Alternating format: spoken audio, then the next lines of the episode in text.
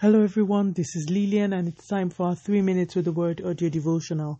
Today's topic is Light is a Person, and our anchor scripture is taken from the book of John, chapter 8, and verse 12.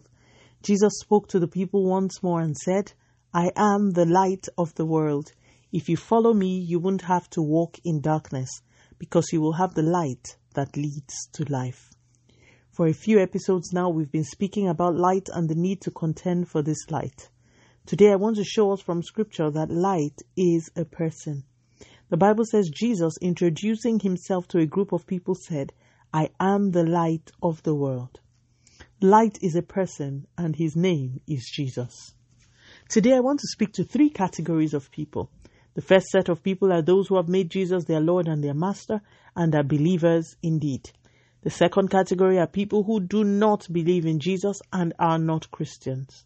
The third category of people are those who are unsure of what category they are in, one or two.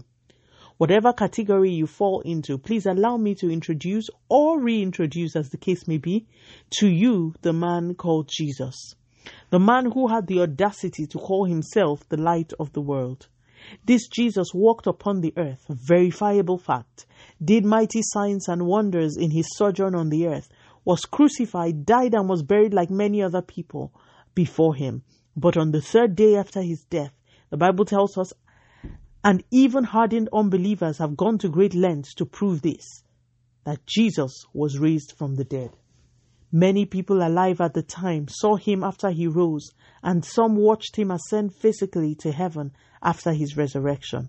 That man, Jesus, who is now known as the Christ, says, I am the light of the world.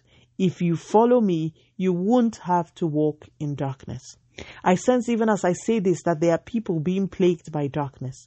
You feel darkness in your mind. You cannot see any light at the end of the tunnel. You are struggling. You feel as though you are in a hole. No one around you knows this, but Jesus does. And he is saying, I am the light of the world.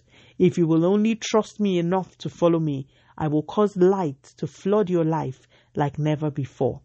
Believer or not, Christ follower or not, Jesus is calling you to walk with Him or to walk closer with Him, go deeper with Him, or start your walk with Him. He is the light of the world and He wants to ignite you.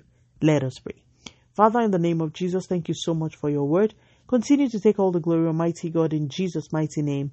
We have prayed. Speak to you again soon if you are blessed or you are desirous of beginning a walk with Jesus please drop me a line on audiodevotional at yahoo.com or on our website at www.3minutesaudiodevotional.com.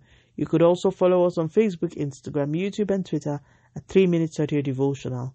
Remember, wrapped up in God's Word is all you need for your change to come. Love you and bye.